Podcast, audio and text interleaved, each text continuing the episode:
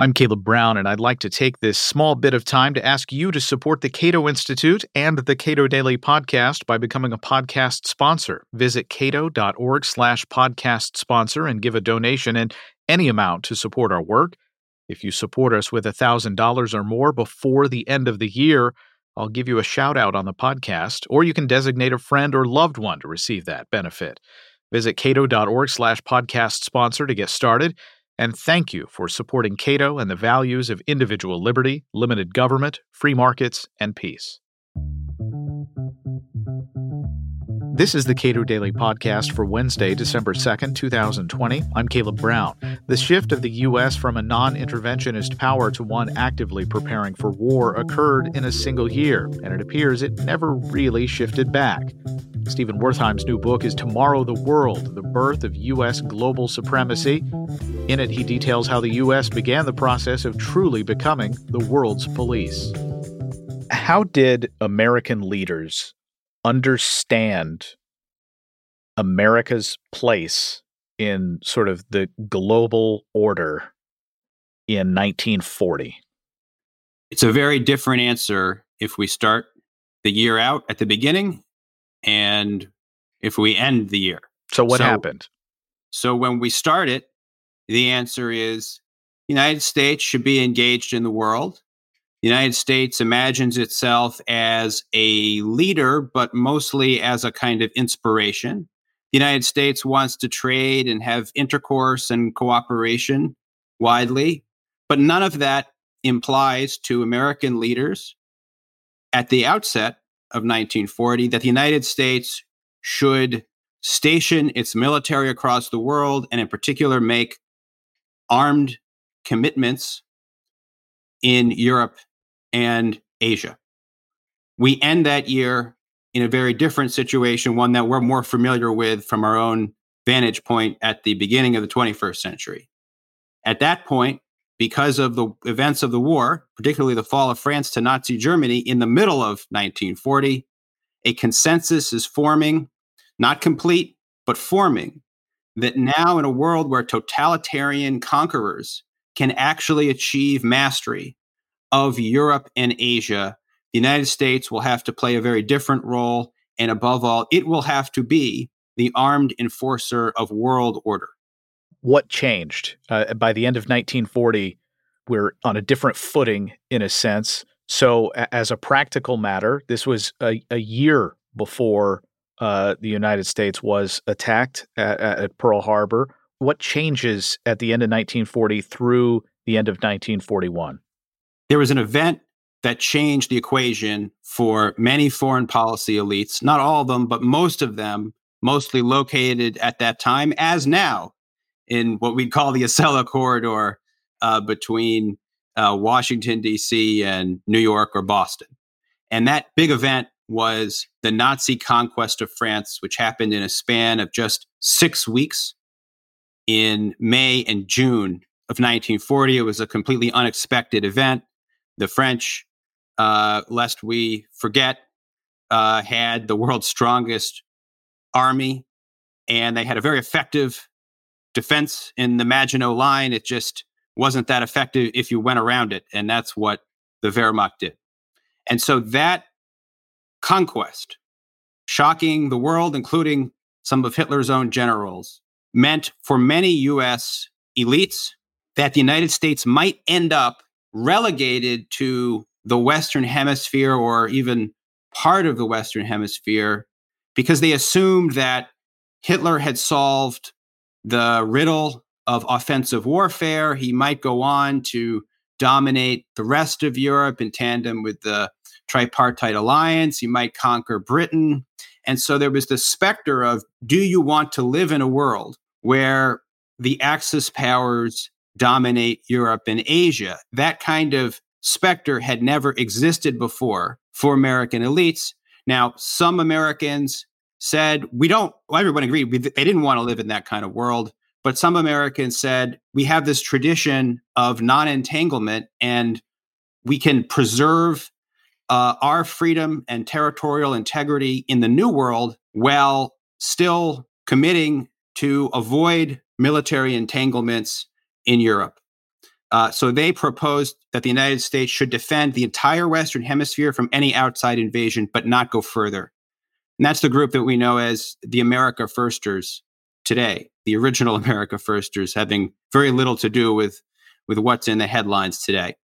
Uh, but for most US foreign policy elites, especially people who were actually already doing post war planning on behalf of the State Department in places like the Council on Foreign Relations, they said that the hemisphere wasn't enough. It was not enough. The United States meant more than that committed to its exceptional status in the world. It needed to define the future of the world. And how could it do that if totalitarian powers ruled Europe and Asia? And in addition to that, they valued a liberal intercourse on a global scale such that they were willing to embark on a long term program of enforcing the terms of international interaction uh, not just against the Nazis and the Axis powers in World War II, but for the perpetual future. So they changed their view as to what the nature of international relations was. Previously, there had been a, tra- uh, a, a, tradition uh, with a lot of support in the American foreign policy elite uh, called internationalism, and it had usually entailed a commitment uh, to see peaceful intercourse transcend power politics and armed force. At least eventually, that's what Americans who were internationalists said that they wanted to see. Now, in the wake of the fall of France, many of these same Americans decided there's no transcending uh, armed conflict. So now a set of Americans decided if we want to have American style liberal interaction on a global scale, the United States better be the armed enforcer. And uh, this attitude, uh, well, just to jump way far ahead here, we talk about the blob in uh, Washington D.C. That is the the for, what is known as the foreign policy establishment. People who are eh, charged with making policy in Washington D.C. And um, there is a pretty clear differentiation of the general attitudes of those who work in the blob and those who work in academia. Was that the case it, at the beginning and end of 1940? That is, uh, you know, the United States still enjoys this luxury of of having oceans on two sides. Uh, was there this uh, bifurcation, this l- large li- difference in opinion uh, in the foreign policy elite of of 1940 and the academic uh, people who studied foreign policy uh, uh, in the academy? The foreign policy elite didn't change in sociological terms, as you're suggesting, you know, within the course of a year.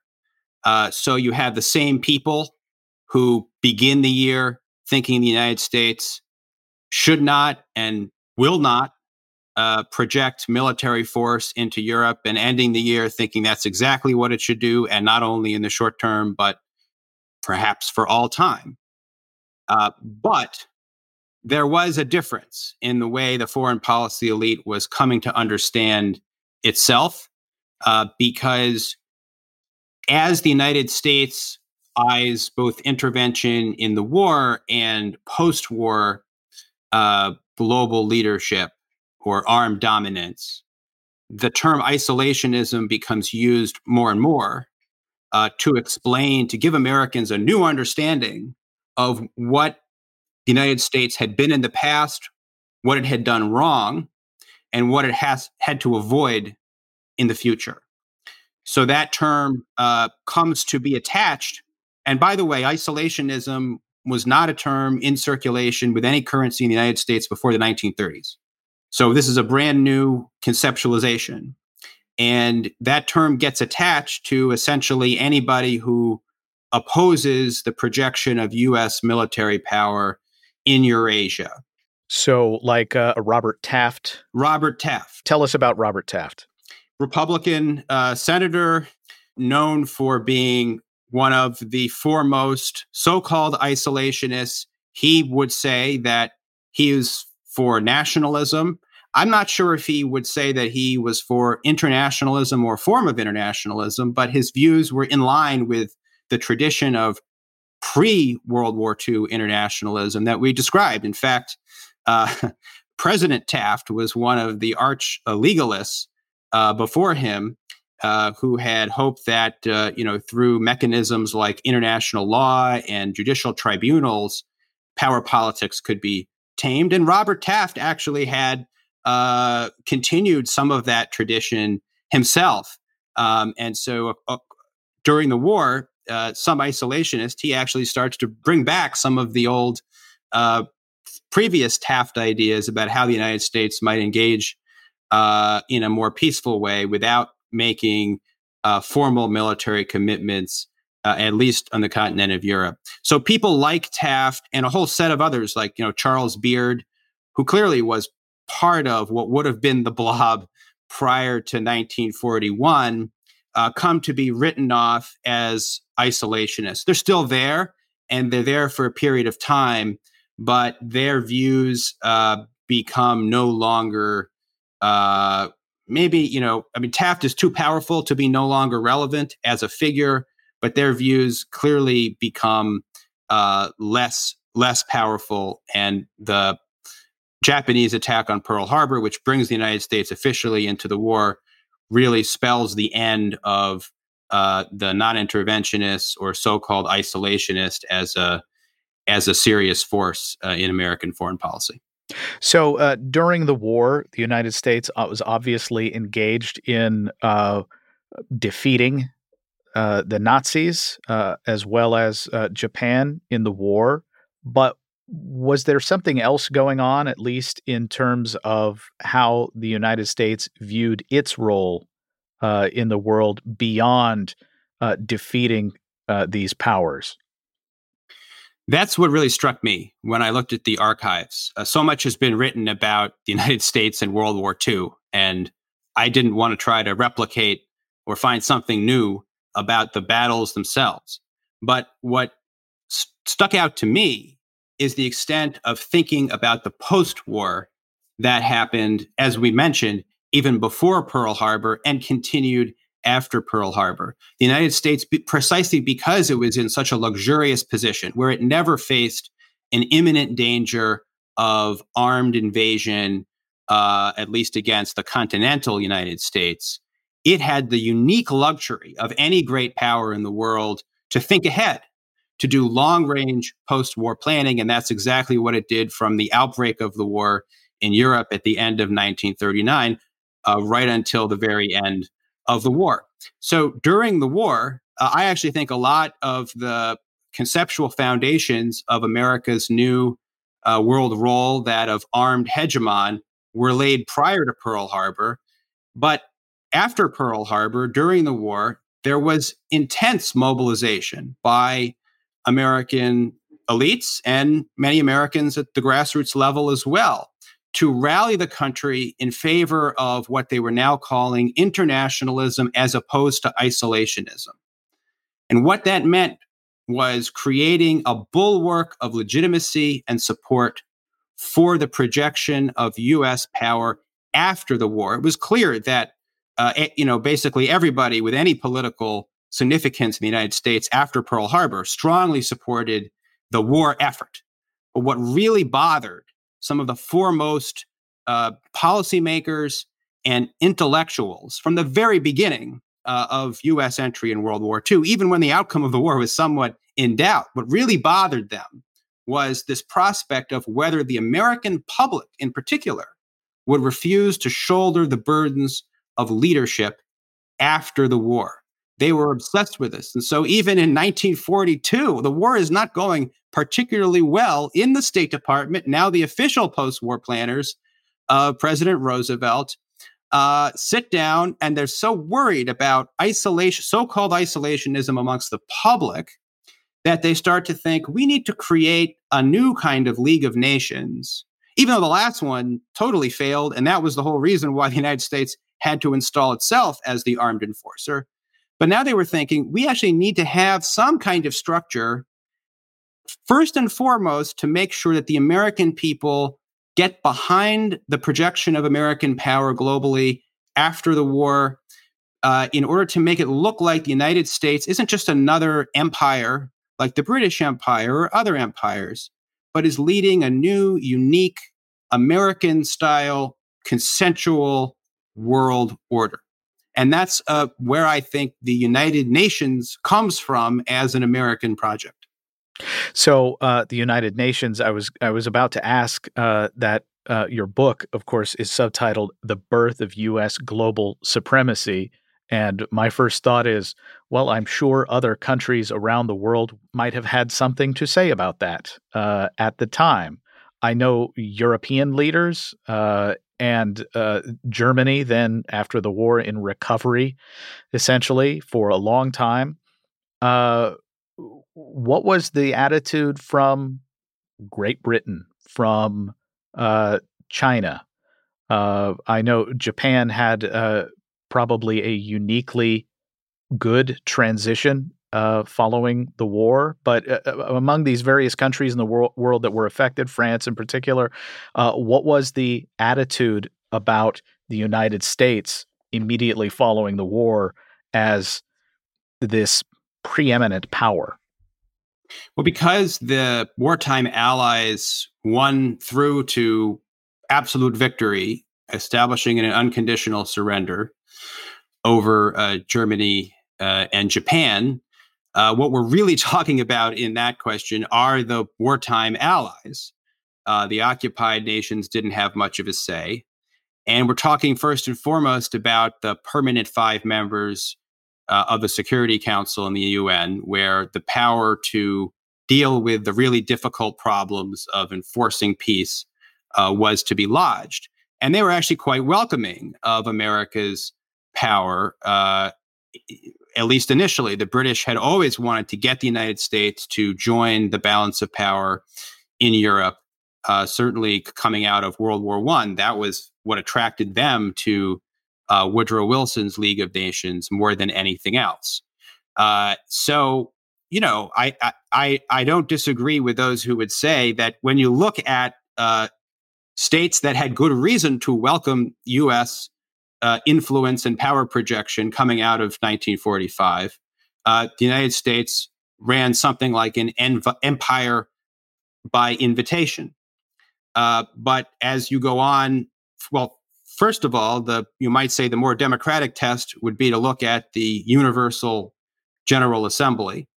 Uh, and as we go on, and as the world is decolonized, the question, uh, you know, there's no kind of moment when the rest of the world gets a chance to express itself on U.S. global hegemony. It's a reality that they have to deal with. And I think as the architects of the United Nations understood. I know I emphasized their preoccupation with the optics among the American public, but they also thought that the United Nations would be a useful device for managing relations among the great powers, making sure that other powers got a chance to blow off steam, as Sumner Welles, the Undersecretary of State, put it in one of these post war planning meetings referring to the small states. They thought it would create a kind of forum by which the United States uh, could hopefully get others to do some of the burden uh, of uh, policing the world and make it seem as though US power was part of a kind of rules based system. This is not within the framework of the book that you present, but how important was uh, or how important were uh, the events of 1947 uh, to U.S. global supremacy? So this is, you know, if there's a year when the Cold War began, it would probably be 1947. Uh, it's the year when uh, the Marshall Plan uh, goes through, and the world gets, you know, essentially, or at least uh, Europe gets divided into two armed camps. Uh, and as Dean Acheson uh, advises members of Congress, that in order to get these costly measures through the Congress, the United States essentially scares the hell out of the American people by uh, amplifying the Soviet threat. I, I'm really interested in capturing how things looked as of 1945 because I think as of then it was. I hate to use the word inevitable as a historian. Nothing is absolutely inevitable, but I think it was something of a foregone conclusion that there would be um, the departure of the United States from its traditional non entanglement tradition and a major commitment uh, in military terms and other terms, economic, et cetera, uh, to involvement in politics in Europe and Asia.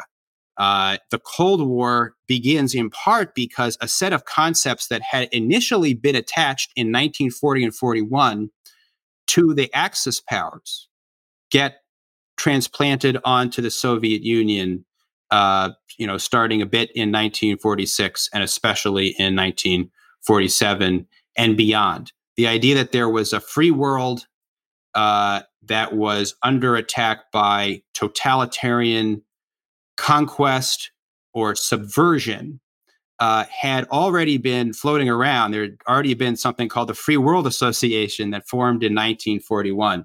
So you might say that was the first Cold War, and it wasn't against the Soviet Union. In fact, the Soviet Union was, for part of that period, on the side of uh, the United States uh, after it was attacked and ut- utterly devastated. utterly devastated. Yeah, absolutely. So those concepts get moved on to the Soviet Union, and one of the questions, counterfactual questions, I think this this analysis raises is would it have been possible for American leaders to project power to enforce world order as they wanted to do uh, coming out of World War II without identifying and inflating a major threat that would provide the political will in Congress and the American public in order to legitimate that project? I can't answer that question. It's a counterfactual question, but it's very much worth thinking about in our own time. Well, and, and it's worth thinking about uh, in part because when we look at the threat inflation that the, the United States engaged in with respect to Al Qaeda uh, and uh, what effects that had on Al Qaeda as an organization. That is, we boosted their profile in a way that was, in many ways, very helpful to uh, that organization's dubious success. There might be something of an analogy to uh, the institution of NATO. George Kennan, the person who coined containment as a framework uh, from within the US government, uh, was initially opposed to NATO because he had started to react against in effect, his own ideas. Uh, and he saw that if the United States created, in partnership with other North Atlantic countries, a formal alliance system clearly aimed at the Soviet Union or deterring the Soviet Union, that would cause the Soviet Union to do the same with the Warsaw Pact. And these two armed camps, there would be really no way to um, resolve this fundamental division uh, through the use of diplomacy. So, you know, you might say, looking at what actually happened, well, perhaps, um, you know, NATO served its purpose well and the Soviet Union did collapse, or maybe there would have been uh, less great power hostility uh, had NATO not been formally established, as Kennan uh, thought at the time. And instead, you know, there would have been a, a detente sooner, and perhaps the Soviet system would have collapsed sooner again, I don't know, but it sounds uh, rather similar to what you're describing with the uh, ever metastasizing war on terror. What are the big lessons here? You say that we live in the world that these people created uh, back in the 1940s. Um, do you see any way back for the United States other than uh, a global power that surpasses the U.S.? And even in that case, that seems, could be particularly troubling in terms of reaction uh, within the United States. Yeah, I do think things are changing right now. And they've been changing for ever since the war on terror uh, began to go south, uh, what, 15 years ago. Um, it's been a slow change. one of the implications I think the book has is really direct. There was a theory of the case that convinced American officials and intellectuals that the United States had to shoulder the burden of military dominance. That theory was that otherwise, totalitarian powers now or in the future might achieve great armed conquest and then be the preeminent powers in the world. And they judged that even if the United States might remain secure and prosperous in such a scenario, it wasn't ideal. It wasn't good. And it was enough to want to avoid that scenario. Now, we don't have to, you know, we could argue about whether that was the right call or the wrong call at that time. But however you slice it, once the Soviet Union collapsed completely in 1991, the danger of such an uh, you know totalitarian conqueror went away, and it's now been three decades. And so, I think it's very hard to say that U.S. armed dominance uh, has anything like the same underpinning, the same rationale that it did originally. John Mueller at the Cato Institute for uh, agencies that are charged with undertaking some task uses a phrase that has stuck with me the self licking ice cream cone that is an agency is charged with a task and even when the problem that that agency is aimed at solving is effectively solved or is no longer a substantial priority the self-licking ice cream cone needs to have a purpose and needs to uh, elevate uh, certain problems in such a way that they f- are relevant that they are needed and that their budgets are not cut. That's right. And we have more than a an ice cream cone now. We have like a giant tub. It goes beyond the immediate bureaucracies. Um, it's woven into communities whose economies are based on military production. I think it's pretty clear that there are more efficient ways of creating jobs uh, and having strong communities than through military socialism. Um, but at the same time, the path dependency that has led us to this point is extremely powerful. So I think what you're asking really is how do we get out of this and, and have a more sensible foreign policy debate and foreign policy? And we don't know the answer to that question. Nobody does. Well, it is historically though. I mean, the the the Pentagon in particular has been an agency that has not been immune to budget cuts the way some other federal agencies have been. That's right. And this is why I think things are changing. Like, we don't know the exact trajectory that's going to get us from here to there, but we can see all kinds of pressures that are mounting. We see international pressures. I mean, in the 1990s, the United States could have its cake and eat it too. It actually cut Pentagon spending as a percentage of GDP throughout the 1990s.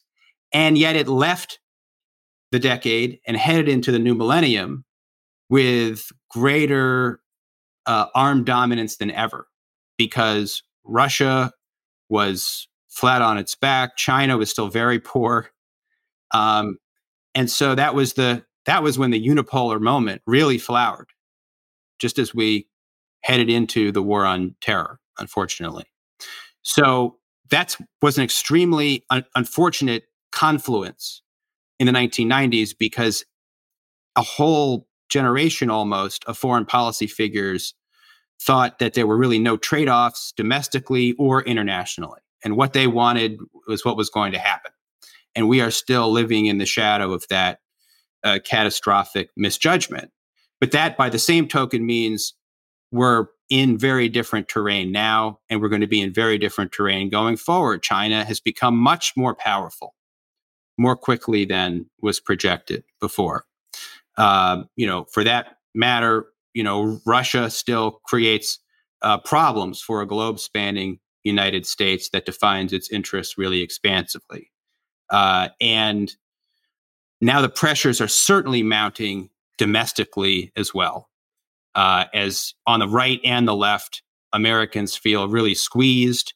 Uh, they want to see benefits for their communities. And the number one uh, most popular foreign policy message when it's polled is the United States should do less by way of intervention and nation building abroad uh, so that it can focus at home. And those are messages that Barack Obama ran on in 2008, Donald Trump ran on in 2016, and I think both candidates uh, ran on it in a, in a, in a way this this time as well, even though they had a lot of different ways of defining uh, defining themselves on the issues this time. So we can see a lot of resistance mounting, and uh, a lot of people in the Pentagon are bracing for budget cuts in the future. At the end of the day, no, though, it is going to take a political coalition with a sustained effort to change the calculus. Uh, and it's starting to happen. We've seen victories on significant issues that didn't seem possible initially. Uh, diplomacy with Iran, uh, Congress uh, under pressure uh, called for the United States to stop aiding the Saudi-led war in Yemen, for example.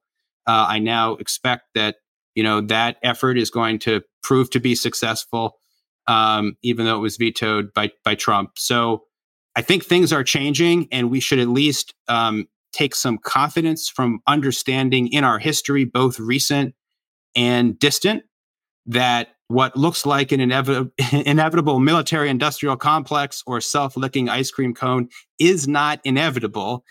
Uh, it faces tension. I'm trying to figure out how to uh, explain how a self licking ice cream cone uh, could undermine itself. I guess you could lick all the ice cream and then the tongue would curl up or something. I don't know. But the point is, uh, this is not inevitable. And I think what is inevitable is that things are not going to go on uh, the way that American foreign policy elites expected in the 1990s.